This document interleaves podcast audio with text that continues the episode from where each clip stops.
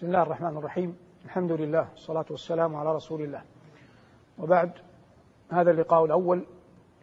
من الوقفات المباركة مع كلام الله والجزء الذي نشرف بالحديث عن بعض آيه هو الجزء السادس والعشرين والآيات من سورة الأحقاف في الوقفة الأولى قال الله جل وعلا وإذ صرفنا إليك نفرا من الجن يستمعون القرآن فلما حضروه قالوا أنصتوا فلما قضي ولوا إلى قومهم منذرين قالوا يا قومنا إنا سمعنا كتابا أنزل من بعد موسى مصدقا لما بين يديه يهدي إلى الحق وإلى طريق مستقيم دائما في القرآن إذا جاءت إذ أي واذكر إذ واذكر إذ وإذ ظرفية وعاء لأي شيء لشيء قد قضي وانتهى ووقع صرفنا إليك نفرا من الجن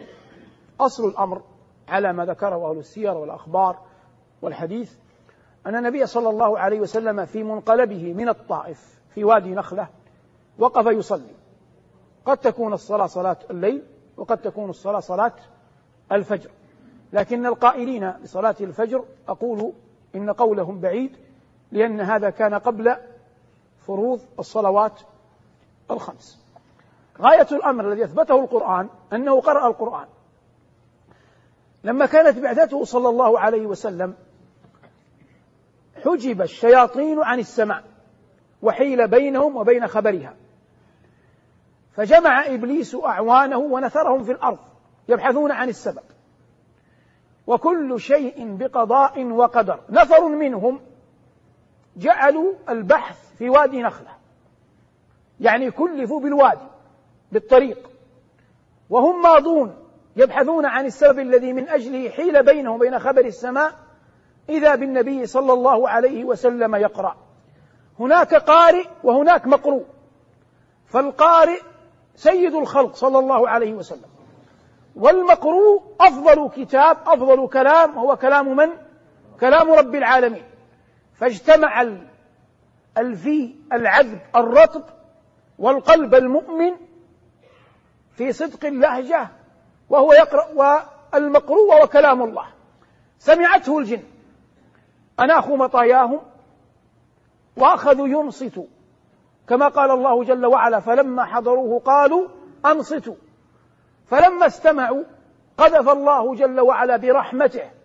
وفضله في قلوبهم الإيمان فركب بعضهم بعضا يستمعون قال الله في سورة الجن وأنه لما قام عبد الله يدعوه كادوا أي الجن يكونون عليه لبدا شيء ملبد أي شيء بعضه فوق فوق بعض يستمعون إليه صلى الله عليه وسلم وهذا كله يقع وهو عليه الصلاة والسلام لا يدري لأنه لا يرى الجن فقال له ربه قل أوحي إلي أما أنا لم أرى شيئا قل أوحي إلي أنه استمع نفر من الجن وقال هنا وإذ صرفنا إليك عمدا أخرجناهم من ديارهم وعمدا بقدرنا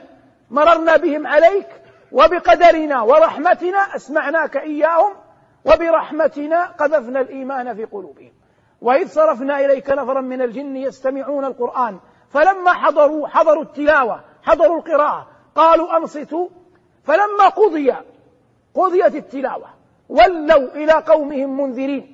وهذا دلالة على أنهم آمنوا وأن القرآن وقع منهم موقعا عظيما فلما حضروه قالوا أنصتوا فلما قضي ولوا إلى قومهم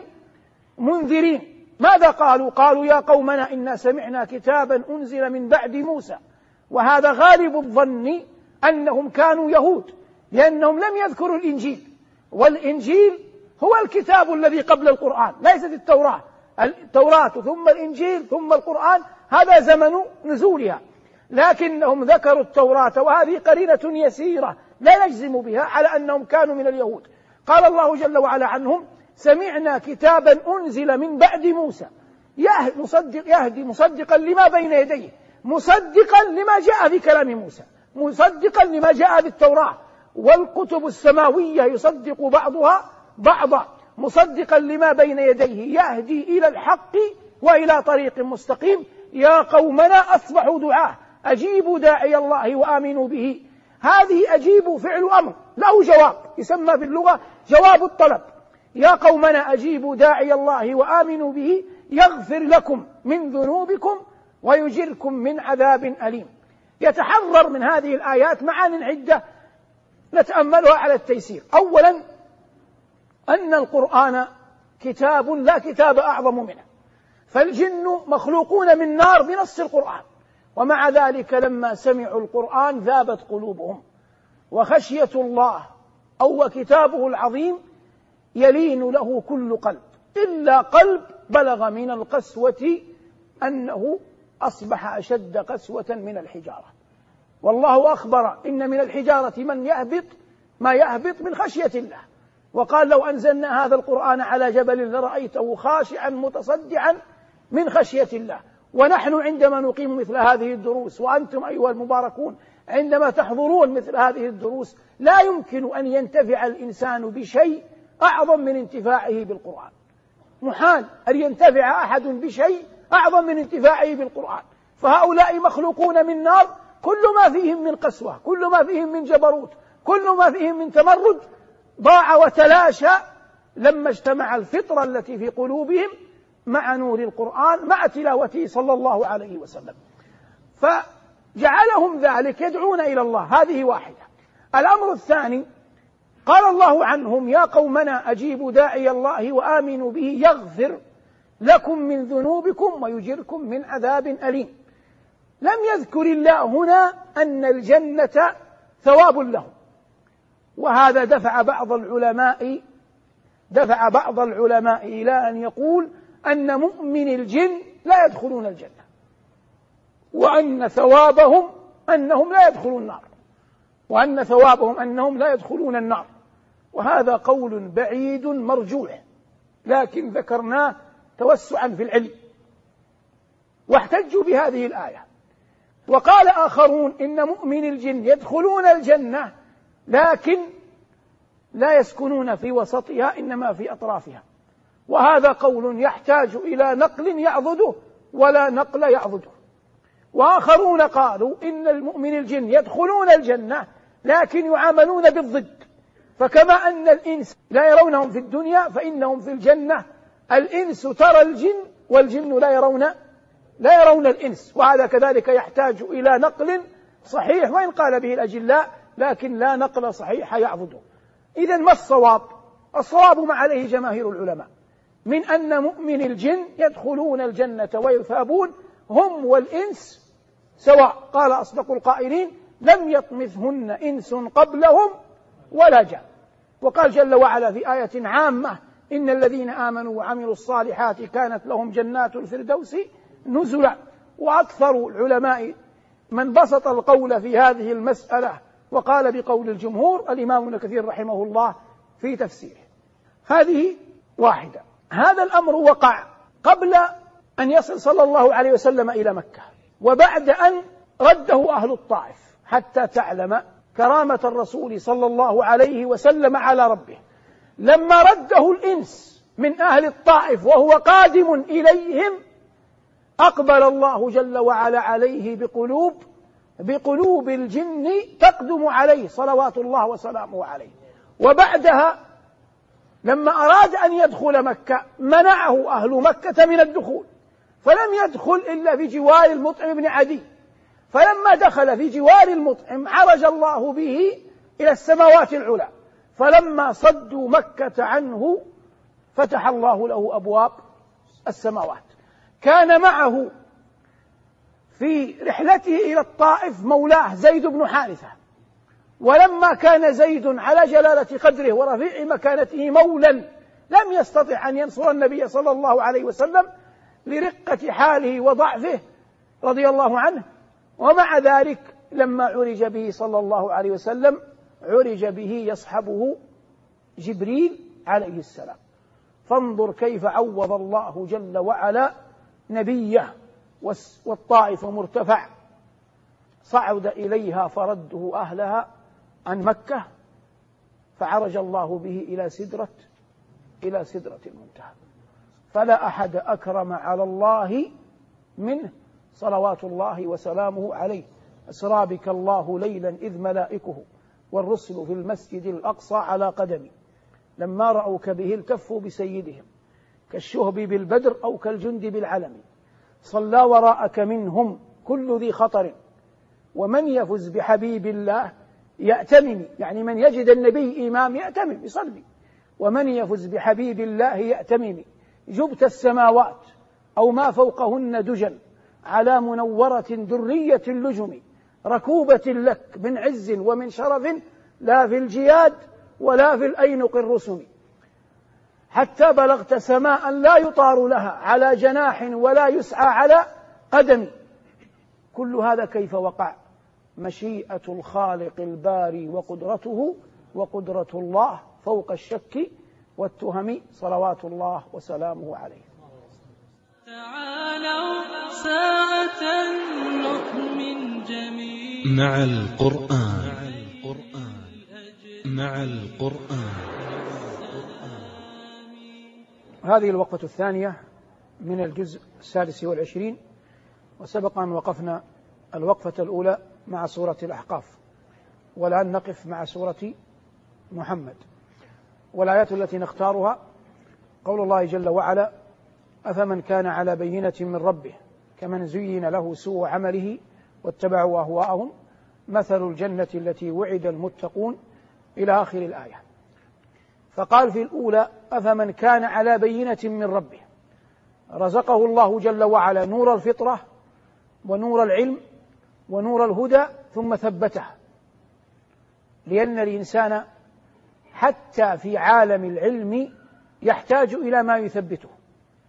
كما يحتاج إلى ما يثبته في الإيمانيات يحتاج إلى ما يثبته في العلم فقد يوجد أقوام وهذا وجد عبر التاريخ من ثبته الله أو ترى منه الثبات في أمور العبادات فهو يحضر الجمع والجماعات ويتلو القرآن ويقوم الليل لكن الإشكال في علمه الإشكال في فكره فهو يبقى ضالا في فكره ولو كان قائما بالطاعة في بالعبادة وحاجة المؤمن الحق ملحة إلى أن يثبت إيمانا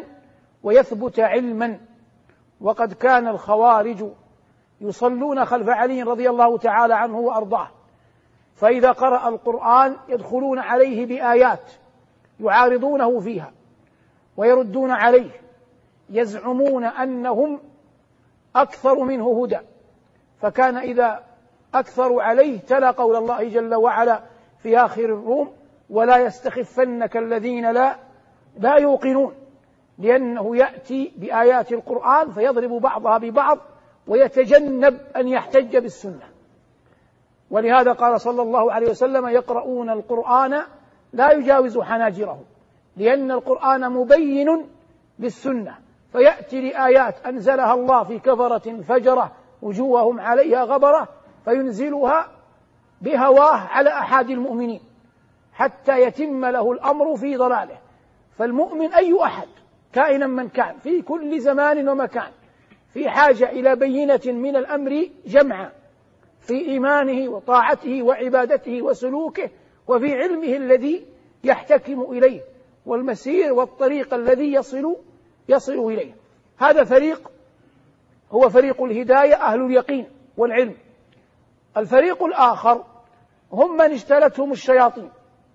ولهذا قارن الله جل وعلا بين بين الفريقين هذه المقارنة الأولى المقارنة الثانية ما بين أهل الجنة وما هم فيه من لذة النعيم وبين أهل النار وما هم فيه من العذاب والحميم فأصبح هناك اقترانان أو مقارنتان ذكرهما الله جل وعلا نأتي للتفصيل أما الأولى بيناها في الثانية قال جل ذكره مثل الجنة كلمة مثل في القرآن تأتي على ضربين تأتي على معنى صفة يعني بمعنى كلمة صفة وتعني المثل المعروف بمعنى شيء يشبه يشبه شيئا واضح يعني قول الله جل وعلا مثلا ومثل كلمة طيبة كشجرة طيبة فهذا تشبيه الكلمة الطيبة بالشجرة بالشجرة الطيبة يوجد مشبه ومشبه به وأداة تشبيه ووجه ووجه شبه لكن في قوله تعالى هذا الذي بين أيدينا مثل الجنة التي وعد المتقون فيها أنهار من ماء غير آس وما بعدها من النعيم كما سيأتي هذا كله ليس فيه وجه شبه ومشبه به وإنما هذا مثل بمعنى بمعنى صفة يصبح معنى الآية صفة الجنة التي وعد المتقون ظاهر هذا مثل الجنة التي وعد المتقون وعدهم ربهم من أجل تقواهم لأن التقوى لا يقبل الله غيرها ولا يرحم إلا أهلها قال جل ذكره مثل الجنة التي وعد المتقون فيها أنهار ماء غير من غير آس وأنهار من لبن لم يتغير طعمه وأنهار من خمر لذة للشاربين وأنهار من عسل مصفى فذكر جل وعلا أصول المشروبات الأربعة أصول المشروبات الأربعة وبدأ بالماء لأنه لا يغني عنه من المشروبات شيء بدأ بالماء لأنه لا يغني عنه من المشروبات شيء وهو أصلها وهذا الماء تقول عنه العرب أنه أعز مفقود وأذل وأذل موجود وإنما يبتلى الكريم الحق في من ليس لديه إلا قلة من من المال ويضربون العرب في هذا أمثالا أن رجلا كان معه ماء قليلا وهم في أرض مفازة ندر فيها الماء فاستسقاه أحد الناس فأعطاه فمات الذي أعطى قبل أن يصل إلى مورد إلى مورد الماء فقال من يمدحه على حالة لو أن في القوم حاتما على جوده ظنت به نفس حاتم وحاتم وحاتم طي المعروف تضرب به العرب المثل في الجود فهو يقول إن حال هذا الممدوح أعظم من حال من حال حاتم هذا على ذكر الماء قال ربنا في أنهار من ماء غير آس وأنهار من لبن لم يتغير طعمه ثنى باللبن لأنه يغني عن المطعوم والمشروب وهو بعد الماء وقد مر معنا أنه يدل على الفطرة يدل على الفطرة وأنهار من لبن لم يتغير طعمه وأنهار من خمر ثلث الله بالخمر لأنه جرت عادة العرب أنهم إذا شبعوا شربوا الخمر فلما ذكر الله الماء واللبن ثلث فخاطبهم بما جرت عادتهم به على أنه جل وعلا في آيات محكمات وعلى لسان نبيه صلى الله عليه وسلم حرم الخمر قليلها وكثيرها وسميت أم الخبائث ولعن النبي صلى الله عليه وسلم في حقها عشرة كما في حديث ابن عمر وليس شيء في الدين يلعن فيه عشرة إلا إلا الخمر لكن اللعن فيها بعشرة أشخاص لا يعني أنها أعظم الذنوب وإن كانت من عظائم الذنوب لكن هذا ليس مرجحا على أن تفقه منه أنه أعظم الذنوب ويقولون إن رجلا من الناس في المدينة رأى رجلا يشرب الخمر فيهذي يعني بعد أن شرب أصبح يتكلم بما لا يليق فهذا الذي رآه أصابه الحنق فقال امرأتي طالق إن دخل جوف ابن آدم إن دخل جوف ابن آدم شيء أشد من الخمر يعني لا يدخل الجوف شيء أعظم من الخمر وعلق هذا بطلاق امرأته فذهب إلى مالك ومن مالك؟ مالك بن أنس إمام أهل المدينة في عصره والذي يقال عنه لا يفتى ومالك في المدينة وكان رحمه الله ذا هيبة في مجلسه وقيل فيه يأتي الجواب فلا يراجع هيبة والسائلون نواكس الأذقان أدب الوقار وعز سلطان التقى فهو المهاب وليس ذا سلطان رحمه الله وله المذهب المعروف المشهور وهو ثاني المذاهب ظهورا وله الموطأ وهو أقدم كتاب ألفه أحد من أهل العلم بين أيدينا لا يوجد كتاب موجود بين أيدينا ألفه الناس أقدم من من موطأ مالك المقصود ذهب هذا الرجل إلى مالك فقال له القصة رأيت رجلا يشرب الخمر فعلقت الطلاق وقلت كذا وكذا فقال مالك ائتني غدا فجاءه الرجل فقال مالك ائتني غدا فجاءوا في اليوم الثاني قال ائتني غدا فلما جاءوا في اليوم الثالث قال يا هذا لا أرى امرأتك إلا طالقا منك إني تأملت القرآن فما وجدت شيئا دخل جوف ابن آدم أعظم من الربا لأن الله جل وعلا سماه حربا موضوع الشاهد منه يعني, يعني التنبيه على أن الخمر من عظائم الذنوب لكنها ليست أرفع ولا أشد من أكل الربا عياذا بالله نعود للآية قال الله جل وعلا وأنهار من خمر لذة للشاربين وبينا أن سنن العرب في شربها أنهم يشربون الخمر بعد أن يشبعوا ثم قال الله جل وعلا وأنهار من عسل مصفى ذكر العسل في الخواتيم في الأخير لأن الأصل أن العسل دواء فيه شفاء للناس فكانوا يشربون العسل بعد أن يطعموا كنوع من من الدواء وسائل الشفاء فخاطبهم الله جل وعلا بما هو واقع حياتهم وإلا ليس في في الجنة داء ليس في الجنة مرض ولا سقم لكن خاطبهم الله جل وعلا رتب هذه المشروبات الأربعة وفق ما تعيشه حياتهم ذكر الله جل وعلا هنا كما تعلم حال أهل الجنة وقال جل, جل وعلا بعدها ولهم فيها من كل الثمرات ومغفرة من ربهم ثم قال كمن هو خالد في النار وسقوا ماء حميما فقطع أمعاءهم واكتفى بقوله جل وعلا الماء الحميم وقال في الكهف جل ذكره يشوي الوجوه مع أنه بادي الرأي ما علاقة المشروب بال بالوجه وأول أول أول الآيات أن الرب تبارك وتعالى قال عنهم يشوي الوجوه يشوي الوجوه بمعنى أنهم إذا استسقوا وطلبوا ماء يعطوا في النار لكن هذا الماء عياذا بالله لأنه حميم ما أن يقربه من شفتيه ليشربه إلا حرارته ناره تذهب فروة وجهه قبل أن يشربه ومع ذلك لا يجد في نفسه بد من الشرب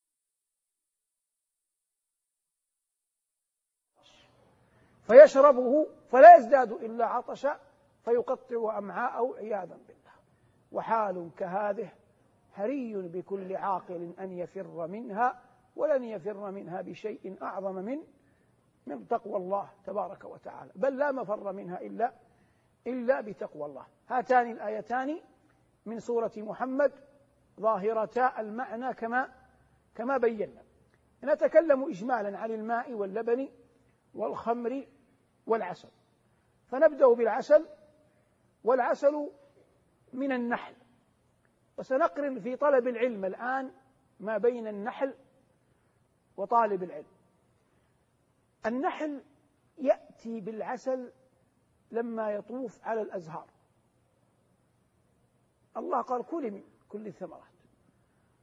فيطوف على الأزهار ثم يخرج للناس عسلا فلو قيل للنحلة إن هذا العسل ليس منك من الزهر كيف تغلبك تقول اذهب للزهر وخذ منه عسلا إن كنت صادقا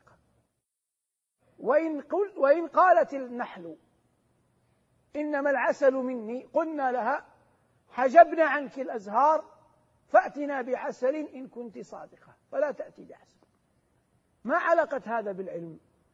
من هو طالب العلم الحق الذي يسمع من أكابر العلماء ويقرأ في ثقات الكتب وآتاه الله جل وعلا نورا في قلبه وفهما في عقله فيجمع هذا كله ويخلطه ثم يقدمه للناس فإن نسبته إليه ظلمت مشايخه ومن أخذ عنهم وإن نسبته إلى مشايخه ومن أخذ عنهم ظلمته هو قال لك هذه الكتب وهؤلاء المشايخ ائتني بعلم كهذا وإن قال هو هذا علمي ولم أخذه من أحد حجبنا عنه الكتب حجبنا عنه المشايخ لن يستطيع أن يقول شيئا فشخصيتك في أي شيء في العلم وفي غيره تمزجها مع ما مع ما تتلقى بعد ذلك بعد أن تضفي عليها شخصيتك وطريقتك مع ما قرأت مع إجلال من سبقك ومعرفة قدرهم بعد ذلك يقدر إذا أراد الله أن تكون إماما في الأمر الذي تريده بغير هذا التصور محال أن يصل الإنسان إلى مقصوده أما الخمر فلا يمكن أن نتكلم عنها حرمها الله جل وعلا وهي أم الخبائث عياذا عياذا بالله وأما اللبن فقد مر معنا أن النبي صلى الله عليه وسلم قدم له اللبن والخمر فاختار اللبن فقيل له هديت إلى الفطرة هديت وهديت أمتك والماء سماه الله جل وعلا ماء مبارك وهو حديث عهد بربه وكان إذا نزل حسر صلى الله عليه وسلم عن رأسه أو عن ذراعه حتى يناله منه شيئا والعلم عند الله تعالوا ساعة نؤمن جميعا مع القرآن مع القرآن هذه الوقفة الثالثة مع الجزء السادس والعشرين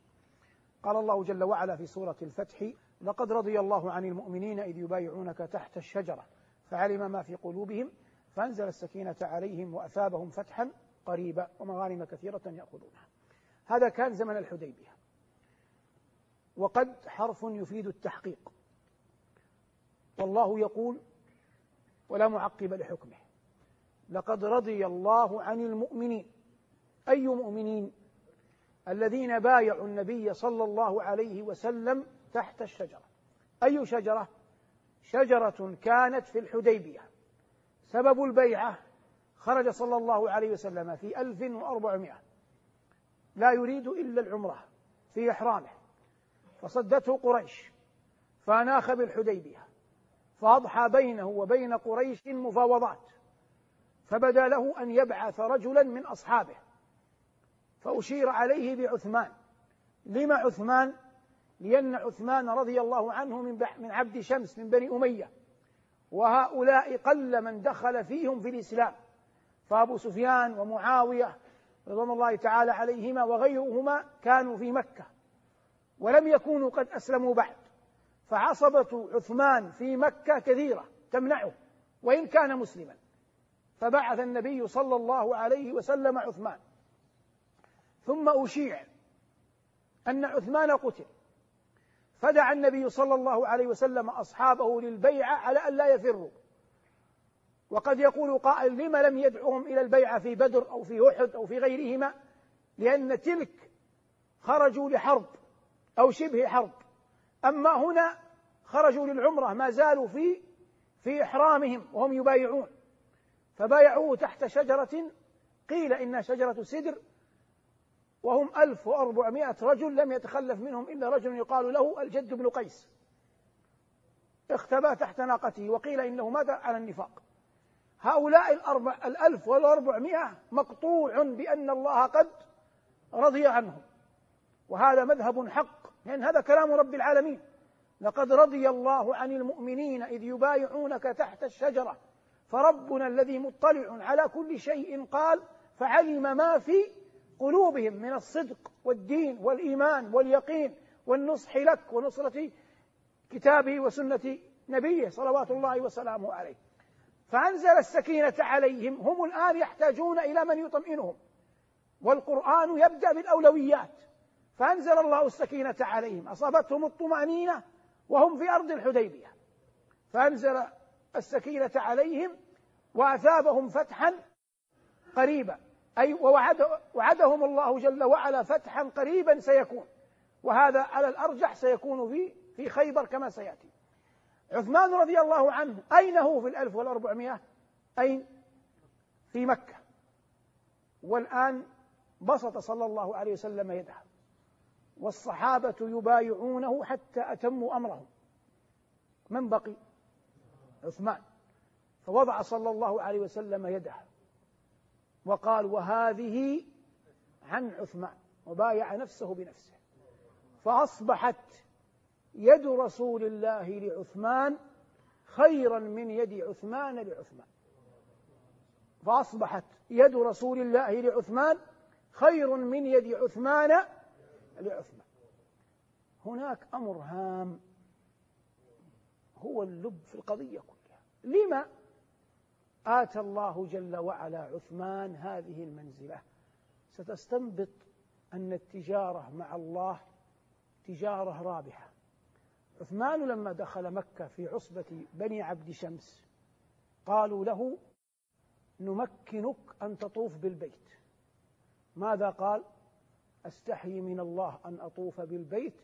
ورسول الله محبوس في الحديبية فرفض أن يطوف تأدبا مع رسول الله صلى الله عليه وسلم وهو لا يدري أنه أشيع أنه قتل ولا يدري أن الصحابة عقدوا البيعة مع رسول الله ولا يعلم عن ذلك شيئا البتة معزز مكرم عند عصبته في مكة لكنه لما قال هذا هذا عمل صالح وتجارة مع الله على الجانب الآخر يمد رسول الله صلى الله عليه وسلم يده ويقول وهذه عن عثمان قال العلماء فكانت يد رسول الله صلى الله عليه وسلم لعثمان خير خيرا من يد عثمان لعثمان وذلك فضل الله يؤتيه من يشاء لكن الذي اريدك ان تستله في حياتك اليوميه ان تعلم ان التجاره مع الله جل وعلا تجاره رابحه لا تتصور أنك يقابلك مسكين سائل عند بيتك وقد بيت أن تذهب إلى وجيه فالسائل هذا بعثه الله ابتلاء إن أقبلت عليه وأعطيته فتح الله لك قلوبا وأبوابا موصدة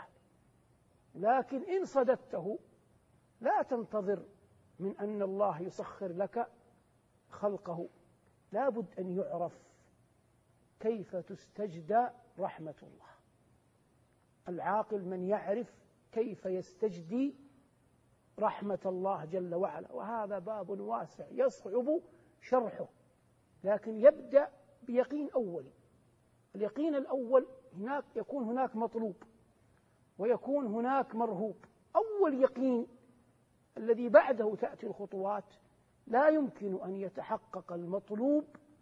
حتى تعلم يقينا أنه لن يأتي به إلا الله ولا يمكن أن يدفع المرهوب حتى تعلم يقينا أنه لن يدفعه ويمنعك منه إلا الله ثم بعد ذلك خذ بالأسباب التي تستجدي بها رحمة ربك تبارك وتعالى كن على يقين بهذا ستصل إلى مطلوبك وسيدفع عنك ما تخافه